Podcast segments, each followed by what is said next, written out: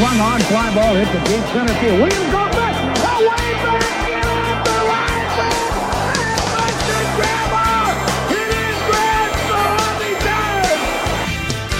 Um, so, anyways, I was just wondering if you could maybe run me through uh, my DragonNet. Mhm. I don't I don't know if you're logged in or anything. I've just logged in with that username and password that you gave me. Mhm, mhm. And uh, maybe just kind of take me through and show me. I've been talking with um, Michael Weber. Said that you might be coming up here and installing it, or I don't know, or he's thinking of buying it for his school or something. Well, the way it's w- structured in our school is it started in our high school with our uh, technology coordinator, uh, David Elliott, and a former student of his who'd done a lot of programming, um, built a lot of systems while he was a student, went off to college, came back, and they hired him to come in and write the code to basically, like the article says, started off just kind of as a file system to for storage, and it slowly began to grow into this three-part uh, tool. And because we're connected with the Concordia School, uh, um, I'm not sure w- how they're going to work out licensing and things like that. Yeah. But it's definitely an open possibility for other schools to take it on, and so I think Concordia would be. I'm just guessing. No one's spoken to me. A pilot, and see how it works. Trying it out with another school, and whether uh, Justin Hardman, and he has an assistant now. There are two of them, could support it or not. And so, let me go ahead and get in here as well. And when you look at the uh, interface, it was really set up for high schools, I was saying. And so, one of the things we've been working with Justin on is making the interface more elementary-like. Um, Yeah.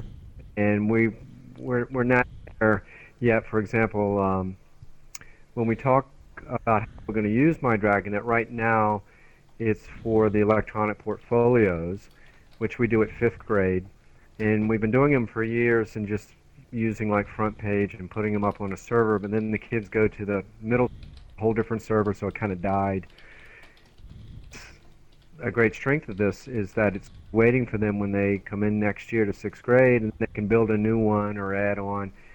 And our goal is that they would continue continue each year building these portfolios and you can build multiple ones for whatever group they're involved in.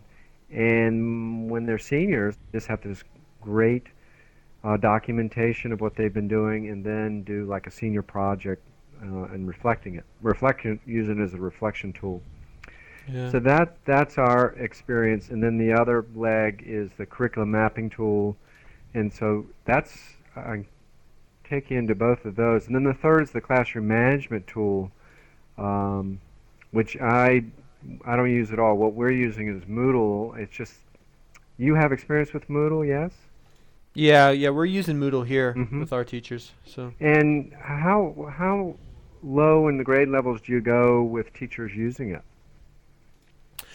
Uh, actually, right now we're down to uh, our middle schoolers, so Mhm. we have sixth sixth grade using it, but we, I haven't been able to break into the elementary Mhm. um, and have elementary teachers use it. I used it uh, in fifth grade Mhm. when I was teaching when I was a fifth grade teacher, so I've Mhm. used it uh, that low. It uh, I don't know. I mean, I think you can. I mean, you can use it there. Mhm. It's just you know training that needs to be done with kids, and I think what I think the hard part I have selling it to teachers is teachers are looking at it and saying, "Well, what am I going to use this for?" Mhm.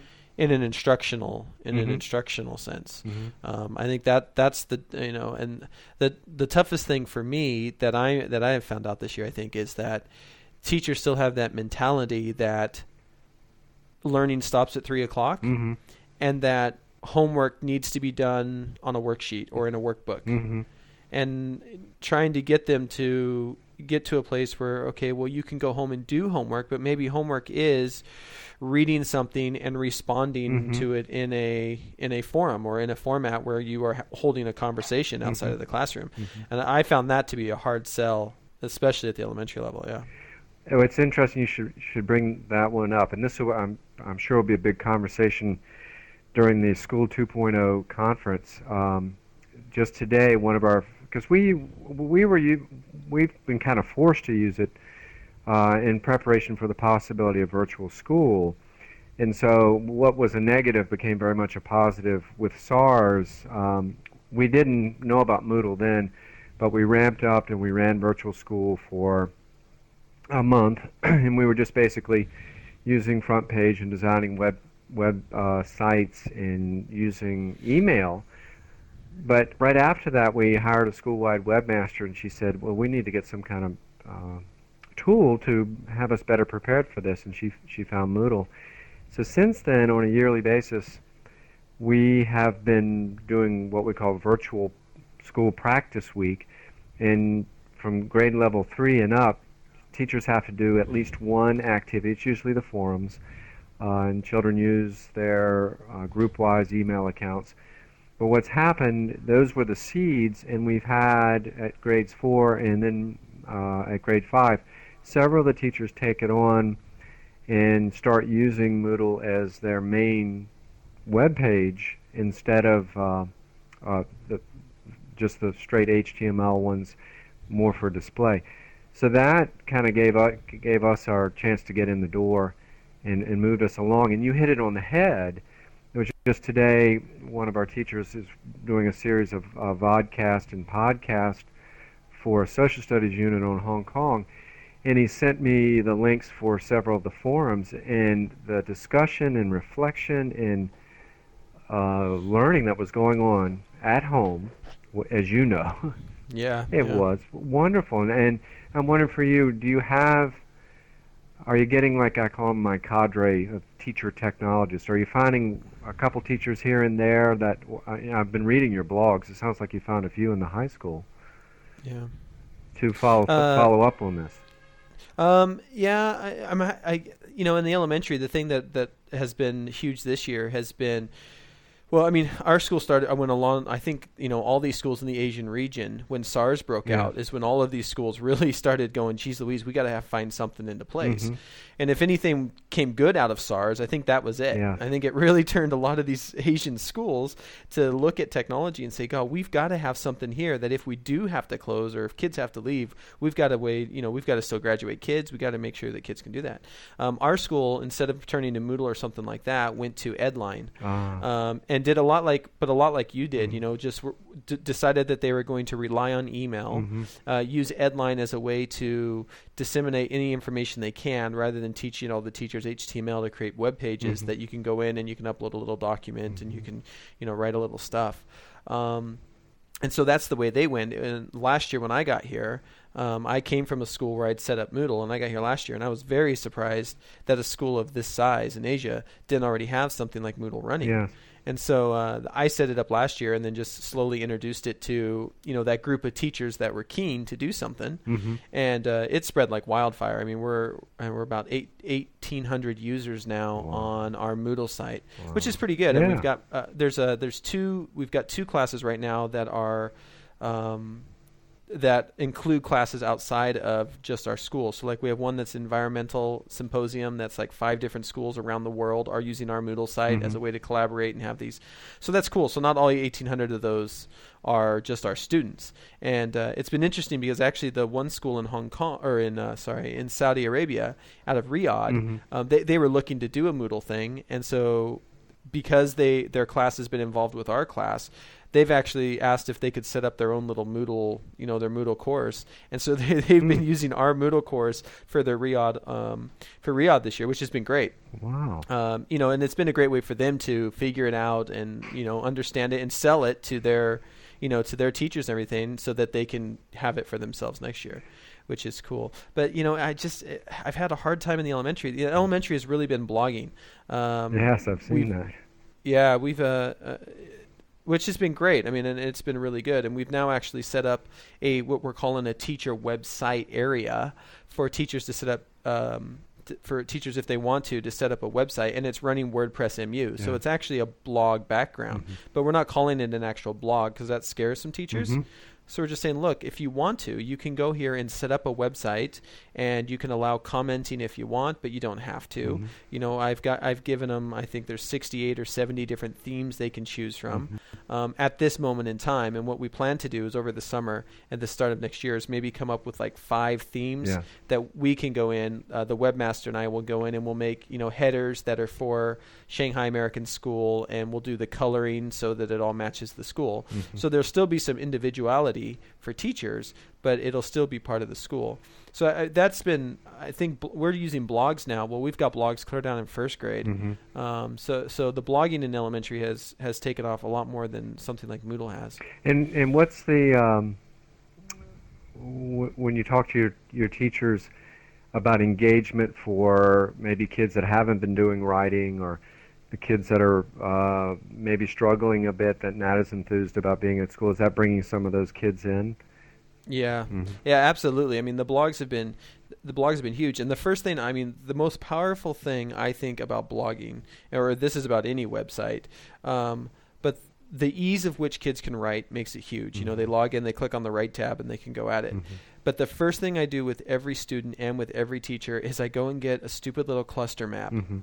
And you stick a cluster map on the kid's site or on a teacher's site and you wait for a couple days and it's usually I've I've been watching it's usually a dot in California which I'm probably pretty sure is Google Mhm. finds the blog and that first dot appears somewhere out of Shanghai and the kids and teachers just go Google over it. Uh, They seriously do. I mean, Uh. I've got I've got one kid in my because we've got blogs for our for our class uh, for my sixth and seventh graders, and I've got one sixth grader who started with that cluster map, and he he struggles with writing a little bit, but he's a really you know he's a good kid. He Mhm. just you know d- doesn't like to write a lot, and he's totally he's got. I think he's had over he's like 1500 hits on his website and his little cluster map is filling up and he's totally into cell phones and so his blog has turned into a review of cell phones Oh my. And so he constantly, you know, he comes into tech class. He's got his Netvibes page, his RSS reader. Mhm. He goes in. He's looking at the latest cell phone stuff. You know, he'll write a post real quick, and and the rest of the kids are looking at him. You know, and they can't get anybody to visit their blog. So it creates great conversation. You know, what what Mhm. is it that you know? Why are people coming to your blog? And it, so I think, I mean, we are finding that's just one. I mean, there's been a couple of different examples where, you know, uh, support services have said, "Hey, we're having a, you know, if you could give us any information about this kid," and I'm Mhm. like, "Well, go look at the kid's blog." and uh, language arts teachers are coming back going, "He hasn't done that much read- writing for me all year. Mhm. Where's the, where's this been?" You know, Mhm. and it's so it's been. I mean, I have found it very powerful Mhm. uh, for for some of those kids that don't like to write. You know, And we, we So- I think we, reading the literature and we saw it during our virtual school, often the kids that, that aren't speaking up in class or aren't engaged when they can have more control over their environment and it's more just them in a, sit, a situation in front of the computer, they're more apt to voice, uh, add voice to the class, to the community. So that d- definitely happens. But that's very interesting that he found his niche there and something that he was or is passionate about and uh, made it made it a part of his blogging experience. Yeah, I think that's what's made uh, teentech.com the elective that I run. Mhm. I think that's what's made it so successful Mhm. is that the kids can write about anything as long as it deals with technology. Mhm. Well, what sixth, seventh, or grade or eighth grader isn't interested in something to do with technology? That's true. You know, they sit around all day and they get to write about and research and you know play what they're interested in. You know, and that stupid website's up to like 26,000 views now or something ridiculous like that. I mean, and it's just kids sitting around, you know, you give them 40 minutes every other day where they get to go and research and they play their online flash games and then they write a review about it. Or they, you know, a lot of the girls in the class will go out and they'll watch the latest movie trailers off of YouTube Mhm. and then write a review about the latest movie coming out. Wow. You know, it's just been, and so you know, and that's my thing. uh, You know, with Moodle, are you looking at because you know all of this has to do with there's a certain degree of which these places have to be open for the public Yeah. to see them. Yeah. So how are you guys? I mean, are you dealing with anything like that of, about allowing these places to be open, your Moodle forums or whatever it is? Everything everything's closed, and we, I guess for us, we're we've in so many ways we're in the same boat. We're doing so much curriculum development and curriculum reviews, even though we've been around longer than you all. I know you you all are going real fast from talking with your administrators when we were uh, recruiting that we've done a lot in the last few years, and our focus now in the upper primary grades three through five is on writing. We just finished with reading. We've been doing science, social studies, and the technology, as we know, that it's the best to integrate it and just make it a normal part of the learning. But we haven't been able to to really put it out in front of everyone and say, here's where we want to go with this. And we've got some p- people blogging here. We've got people doing wikis over here and forums there. But let's really try to leverage this and decide what we want to do and make some decisions, like you're asking me. It'd be great if we could open up a portion of this and let the kids have a larger community to write to, uh, but we're not ready to sit down and have that conversation. Yeah, and it, it's it's it's tough, but I think it's also part of what makes it empowering. Mm-hmm. I mean, it, I mean, the kids truly understand the difference of having a, a, a, private area where they know the world can't see it. Mm-hmm. And then having their blog that they know, and I mean, it's part of the educational process Yes. that the world can see this. Yes. You know, when you make that part of the educational process and they start seeing the power in it, I mean, that's where the learning happens. Yeah. And I find so many of my kids who, you know, they go into a Moodle in the high school, they go into a Moodle form and they screw around and they dink around in a form. You know how forms can get out of control Yeah, sometimes. yeah. And uh, but on their blog, they're totally professional. Wow. You know, because they know they have an Yeah. audience that expects that of them. Yes. So it's been it's it's been interesting to just look at some of that and how that audience really does make a difference for these kids. They're so used, I think, they're so used to having it. hmm Well, when we uh, talk about like if we jump to the ISTE nets, uh, which I guess the new ones are out in beta, kind of floating around. We last year did our information literacy and communication uh, review, and we pretty much came up with very similar standards uh, and benchmarks, really all based around learning, not about specific skills. And in, in doing that, we've really shifted away from just talking about technology, but much more about students and how they learn. And so you, I couldn't agree more that if we're preparing them for a world of information, how to produce it, and then how to communicate it, we have to start giving them uh, these experiences. But as you know, the language that we're talking right now is very foreign for a lot of teachers. And that's, I guess, one of my big lessons in my five years being an instructional technologist has been to it, one you have to get get get where the kids and the teachers are, but you also have to have those administrators seeing the value of it and being a part of the process. Uh, and that was that's what was exciting for my wife and I looking at Shanghai American because boy, with your Tech Fest and the funds you're going to spend in the next year or two, um, and then reading what you're doing on the ground, it's you, everything seems to be going in the right direction for, for you all. Yeah, well, I I have to say I am very lucky that I landed here because you're right. I mean, it, so much of it deals with administration, and I mean the administration has been dynamite. I mean they they had a vision. They said, "Here's what we want to do over the next three years."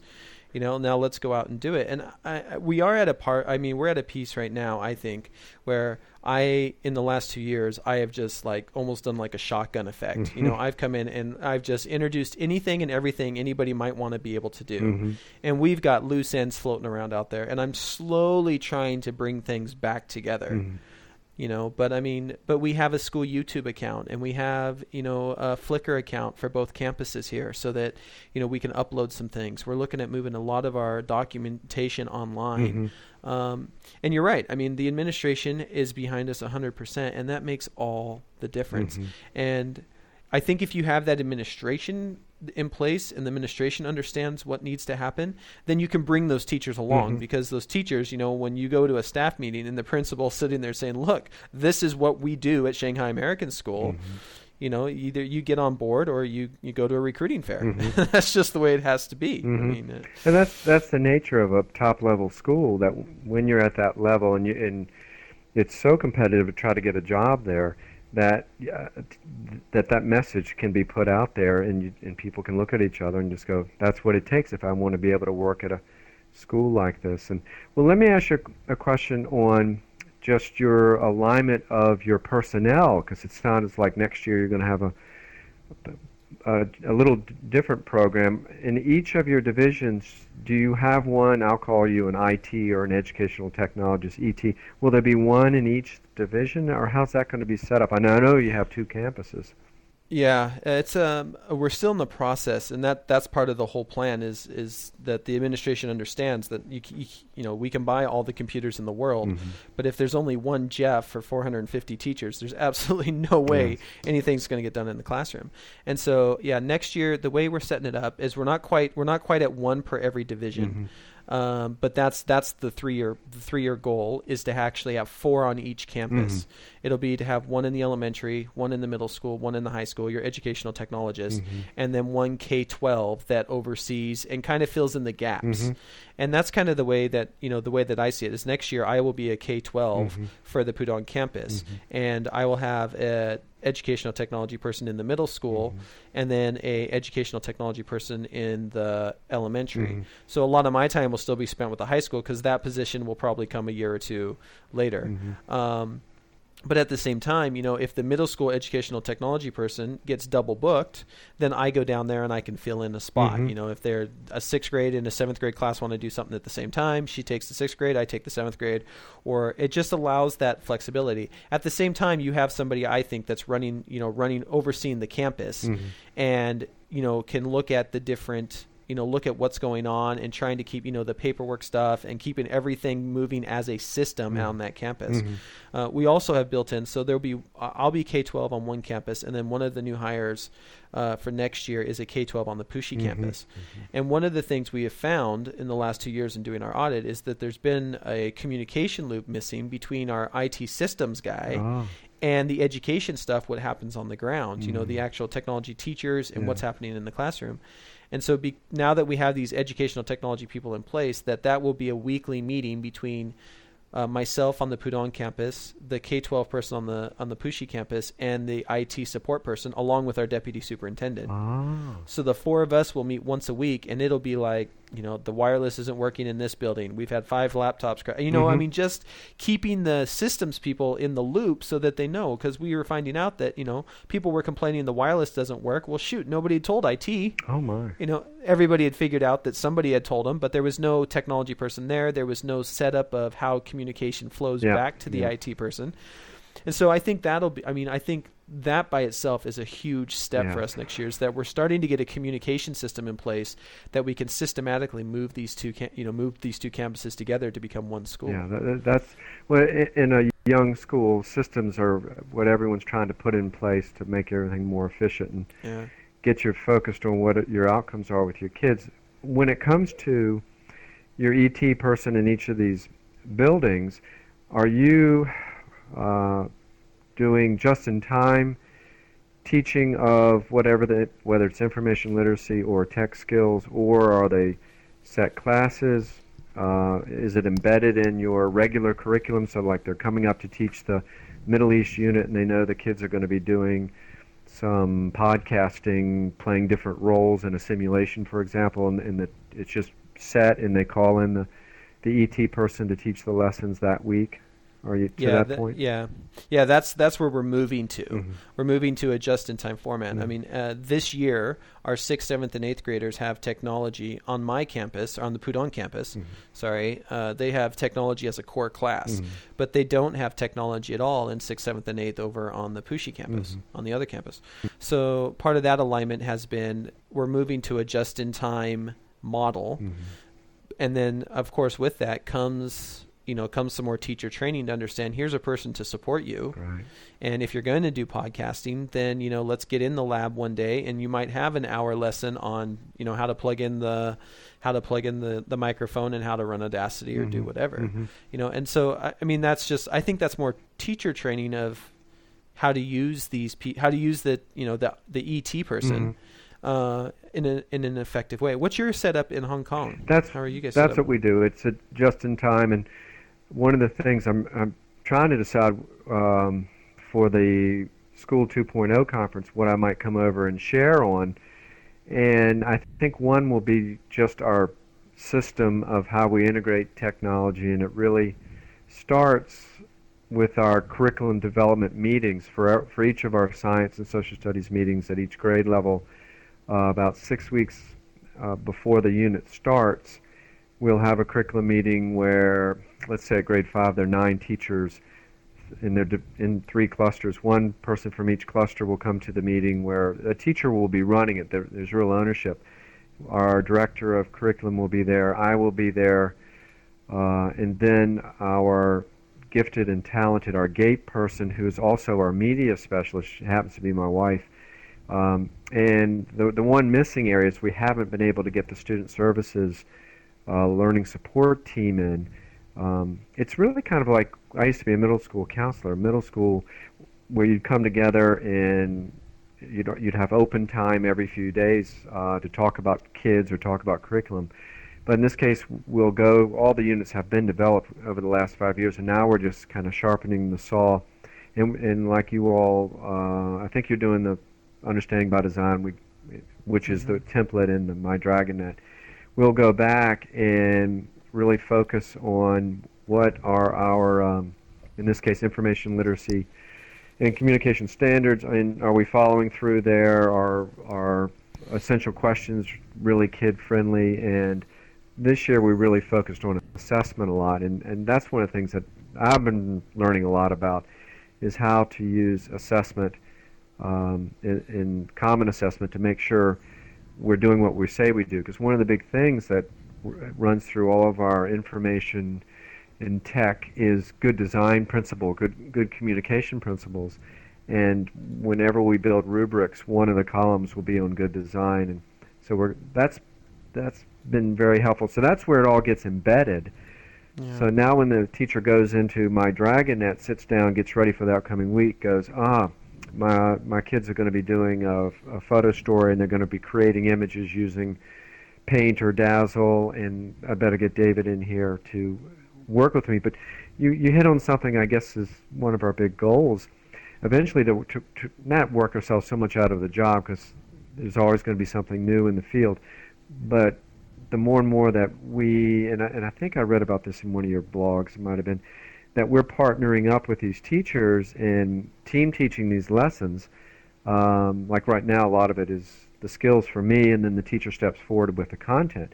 But slowly moving the skills over towards the teacher, and then I'm just there as the students begin the work to s- support them as their um, the teachers really start owning the technology skills that are being taught.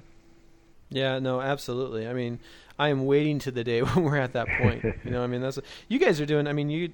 But I'm so that's so cool that you guys have it completely embedded in your unit plans. Mhm. Your unit plans are made. That you're meeting like that. yeah. I mean that that that is. I mean I think you guys are you guys are right there for Mhm, sure. mhm. You know, like I, I love like I was just looking at my DragonNet here, and I love that there's a place where you can browse uh, for pictures, Mhm.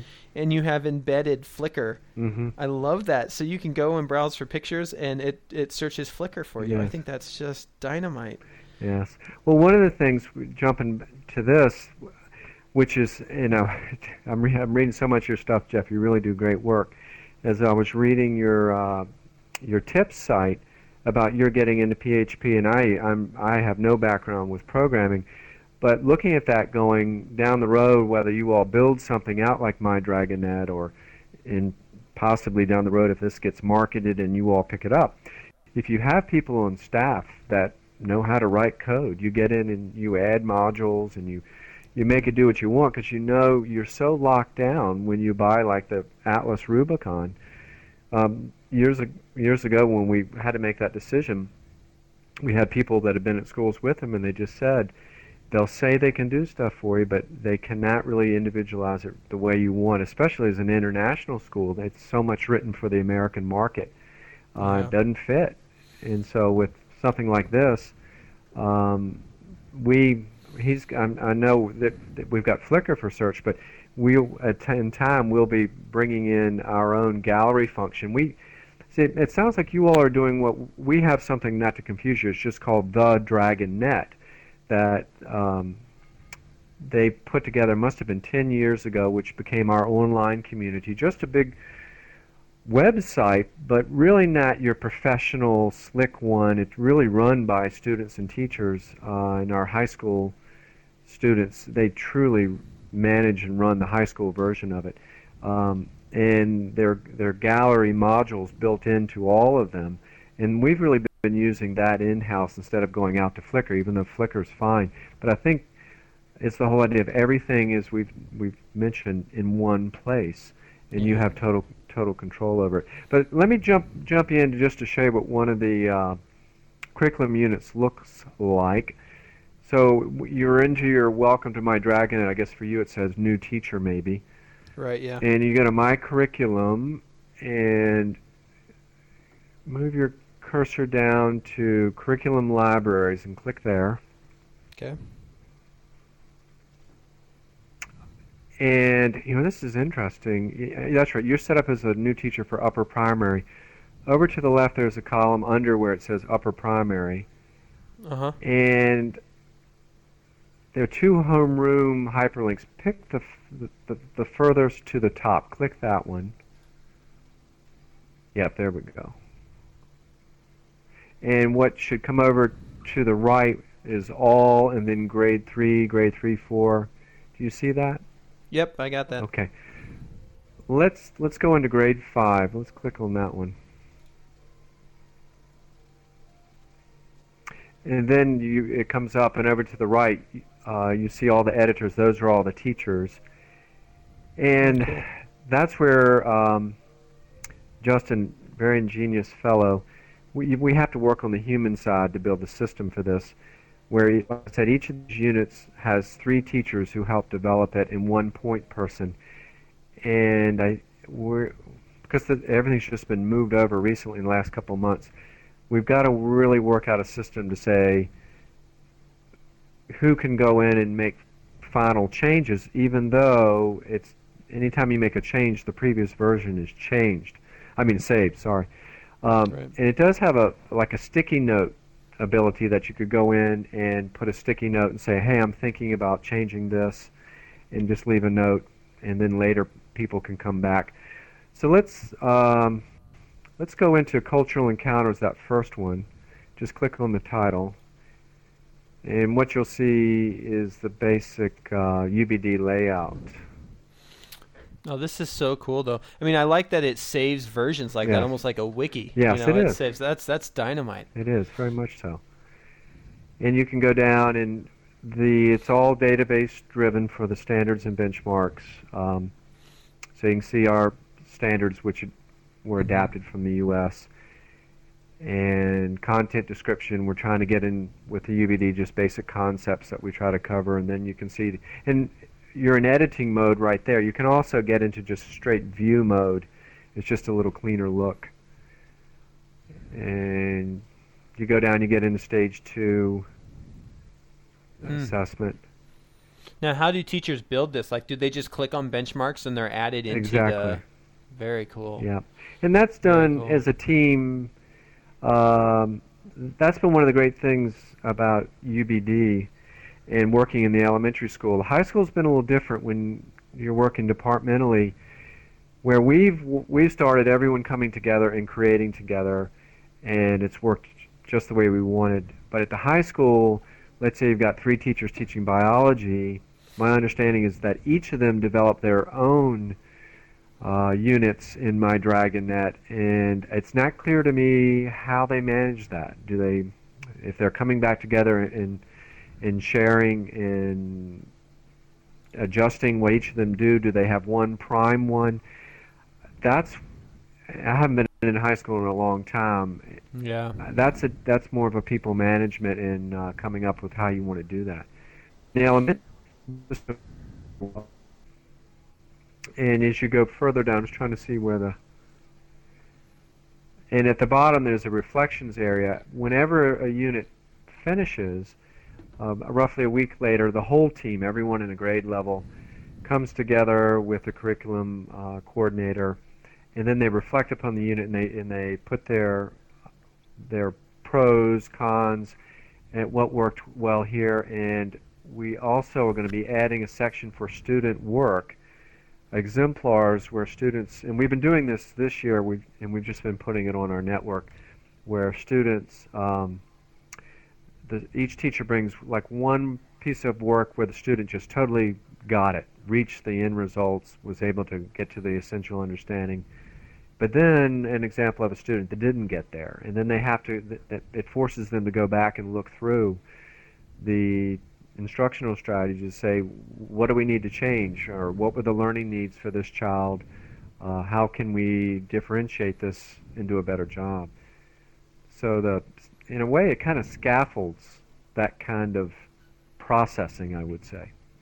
Yeah, no, I like that. And I like that mm-hmm. ability to, you know, at the end of a unit, come back. Here's our reflections of what worked, what didn't work. Mm-hmm. Here's what we need to remember to add or change for next time. And then here's what great work looks like. And especially, I think, in international schools, you know, we have such a turnaround of teachers that how great would that be that, you know, you lose or you, you know, you lose three members of a team. Yes the yeah. next year's members come in and you actually get a sh- you actually get to see what a student product looks like you know here's mm-hmm. what we expect here's what you know your end result is going to look like when you get done i think that's so powerful especially for international schools where our turnaround rate on teachers you know is is way beyond the average schools in the united states and you know like you said most things are built for that yeah. um, but our turnaround rate on teaching and it's just you know it's part of international teaching yes. we all move and we're all head off into our own wonderful worlds and yeah. But yeah, that's a dynamite dynamite piece to put in there. I love the layout though. Yes, he's and that's something he can, he's been changing and and just putting like little highlights and trying to make it look a little more app. I say Apple-esque, more of a Apple look uh, design. But he's doing a, he's doing a wonderful job. Well, let me ask you, where are you all with your um, UBD process and buy-in and all of that? Um, this year, teachers had to create uh, in their in their um, grade level teams or departments. They had to create two unit plans that were done on paper. Mm-hmm. Um, and then next year, and then we had a couple pilot teachers and a couple pilot departments, I think, starting to use Atlas Rubicon. Mm-hmm. And then next year is the big Atlas Rubicon push to get to start getting units into Atlas Rubicon. Mm-hmm. So that's where we are. And I mean, you guys have gone. You guys are beyond that now. You mm-hmm. guys started Paper, by the sounds yeah. of it yeah, you started with Atlas Rubicon. Well, right? no, we and didn't. We just started. We just started with Word and Net, and we okay. and we just didn't do it. We jumped and uh, uh, David Elliott, this our high school tech coordinator, got the money and they they they started building this out. And it it really was because we had one teacher, uh, one of our IT guys. He's now in the lower primary. He came from Brussels, which is a real leading school in curriculum development they had Rubicon, and then it just didn't work. And then he got his son, brilliant young guy, to write his their own curriculum mapping tool, which is used by Chinese International School here. Which is oh, wow.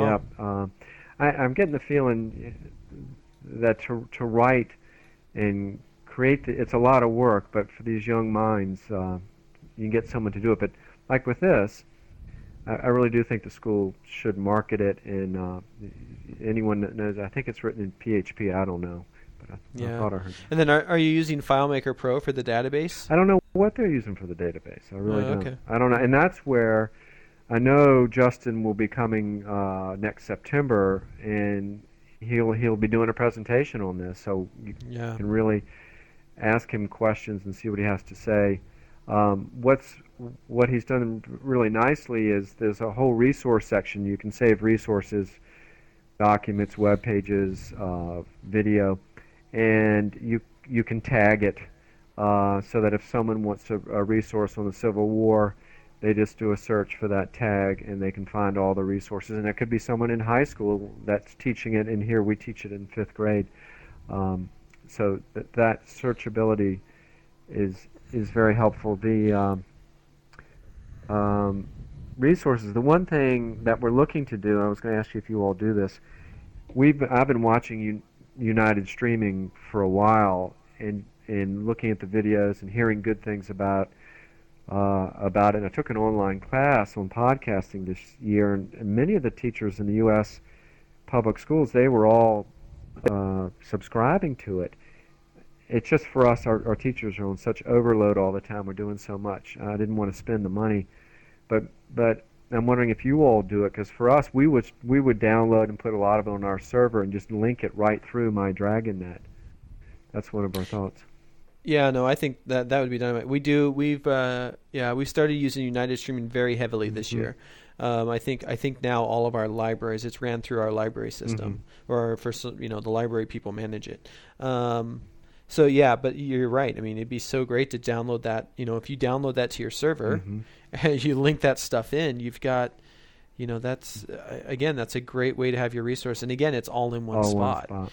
You know, the one thing that we're running into now is that, uh, I mean, I'm looking at your tag cloud now, which is cool because you go to browse and tag, Mhm. and he's actually created a, a tag cloud that Oh, has the different size fonts and everything. I mean, It's pretty cool. So if you want to, you can go in and look and, and see.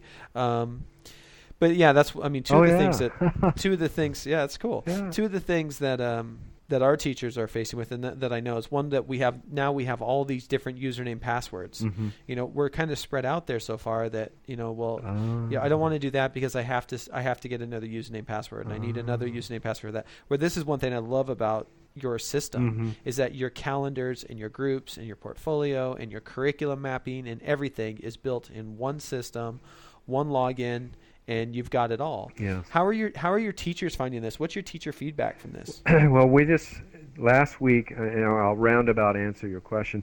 We had a the WASC visiting team come in, um, and I was on one of the focus groups, and the question was how students learn, and it was very interesting. Well, wait a minute, we had your ass- wait a minute, let me get sure I got the right. Your associate head of school, Yeah. uh, Sarah, yeah was here, and um, they were chatting already about my DragonNet and how they were impressed by it. Uh, and then I didn't go to the public uh, presentation of their findings because we're moving, we're leaving. But they said um, there were a couple mentions of it, in that it's just that definitely in our middle school and high school where it's really being used.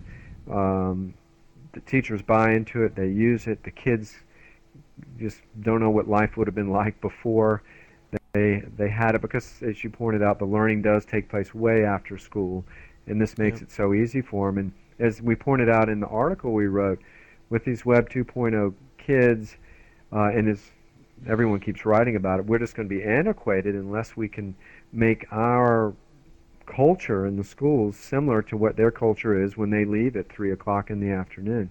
So it has that they bought into it um, and it's a continuum for different teachers, and that's where I think, um, as as you know, our role. I I'm not up there in the middle school. I know our fellow up there is working very hard, but he teaches straight classes most of the time. We're trying to change that model to do Yeah. more just in time, uh, so that he can be out and working one on one with teachers or working at grade levels. The uh, for us is that the reason I brought Moodle from the beginning is I we just enjoy the interface. Everything's one click away, where the one downside here it's just it's just a few more clicks. It's a little bit more complicated because it's made for high school, which has more things going on than your elementary school teacher. Mm, And because it's all built out of the same system, it's kind of hard to change that interface. But I we w- I do the believe in the seed and feed. We we've got a couple teachers now who piloted the curric- uh, the e-portfolios, and now the whole fifth grade's doing it. And so out of that group next year, a couple of those are going to start trying to use My DragonNet as a classroom tool, classroom management tool, instead of Moodle, and just kind of let it happen naturally because there's not a push for it. Uh, yeah but I think in time, um, it, it just sounds like in the middle school and high school it's going well, and in and for us it's just it's not on our agenda right now. Besides the curriculum mapping in one grade with the electronic portfolio. Yeah, and what about like your high school kids? Are are they are they giving you any feedback on the on the student end of it? I mean, are they? Justin just went and did an audit uh, in the last two months, um, and I haven't spoken to him about the results, but he and he's again being the technical, knowing all the technical side because he built the thing, is able to go in and, and get a lot of reports out of it. So talk about data-driven decisions. Right. Yeah. He's able to see a lot of what's going on and how people are using it. An example would be we had um, some, they bought some interactive whiteboards at the middle school, and he was just checking to see what kind of resource postings were being put in the uh, resource files, and he it, and we use the Promethean uh, active board in our building. We only have one, but up there they're using the smart board. So I guess you must be able to create some kind of file with some kind of extension that you can just do a search on. Do you all use those whiteboards, interactive Uh, whiteboards? We've got a couple, and we're bringing on we're bringing some more on board next year. Yeah, we're still not sold on them, and we're our science coordinator was our pilot this year, um, and we're gonna they're gonna get one in the lower primary one with the Promethean. A lot of the software for the element very young elementary is really good if you haven't seen it. It's a lot of manipulatives for coins and clock time reading, and which really look good, but at our age level, we're, we use visual. We're using the visualizers and obviously the pro, the projectors and all that come with that. But we're not quite sold on them yet. So I'll be interested to see what you say. Yeah, I'm I'm having a you know we're we're not getting a lot of them next year because next Mhm. year's kind of our pilot program of getting them in the classrooms Mhm. and really starting to use because I'm not really sold on them either. Mhm. Uh, I, I, and I think maybe part it, part of it is is I've had a lot of conversations with other people Mhm. um, who have who have full schools, and a lot of people say, look, you know, a, a lot of times what the teacher wants is just the projector, Mhm. and I think with a smart board, you really have to you have to have a teacher that understands that they are no longer in charge of learning. Mhm. you know what I mean? Oh, yeah. Because in order in order for an interactive whiteboard to be interactive, you've got to allow kids to interact with it. Yeah. And and you know, it's I think and it, it's a it's a cool tool, but I'm just I, I don't know if if education is at a place yet where it's ready for it. hmm hmm Well, we'll we'll all keep our eyes on it. There was a report. Our head of technology found a report out of Great Britain where the the the results were not so great. But then on the page where it was put, some of the people commented said it was the old lack of training. People weren't really given the training, and if you're really going to use the if you're putting up like let's say editing a piece of work a student wrote and circling words and adding annotation uh, you got to know to save that and bring it back and use it and, and not just lose it uh, then it's just wasted and and it's so Yeah. Well, and that's the educational part of it, Mhm. right? I mean, I mean, yeah. I mean, it, it, it's a great tool, but we don't. I don't think it's been. You know, how do we use it as a tool, and what does that look like, and how do you? And there is. There's just a ton of training, and it's it's a different mindset because we're not used to being able to throw up a piece of student work, circle stuff, Mhm. save it, and bring it back tomorrow. Yeah. I mean, we've just never been able to do that before. Yeah.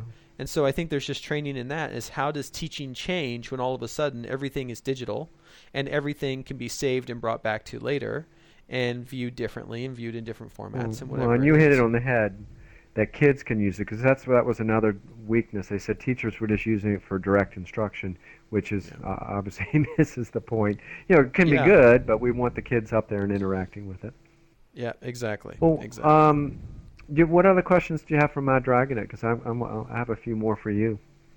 Um, I don't know. I it's I love the curriculum area. Mhm. Uh, under the calendars. Mhm. Now, do you have do you have different calendars? Are these just for? Does each teacher have their own calendar? Are you like? Do you have like school calendars here? So if a teacher wants to check out a lab or they want to, you know, go to the library or something, are those calendars on this DragonNet too? We, from my understanding, because we're not using that part of it, is that teachers have their own, and that kids can go in and check all these other ones. But when it comes to like a school-wide one, we we don't have that one yet. I'm pretty sure. Like we have, uh, they just bought some software. There's like a facilities management one that if you wanted to go and use any of the facilities at any time, you could go in and check that calendar.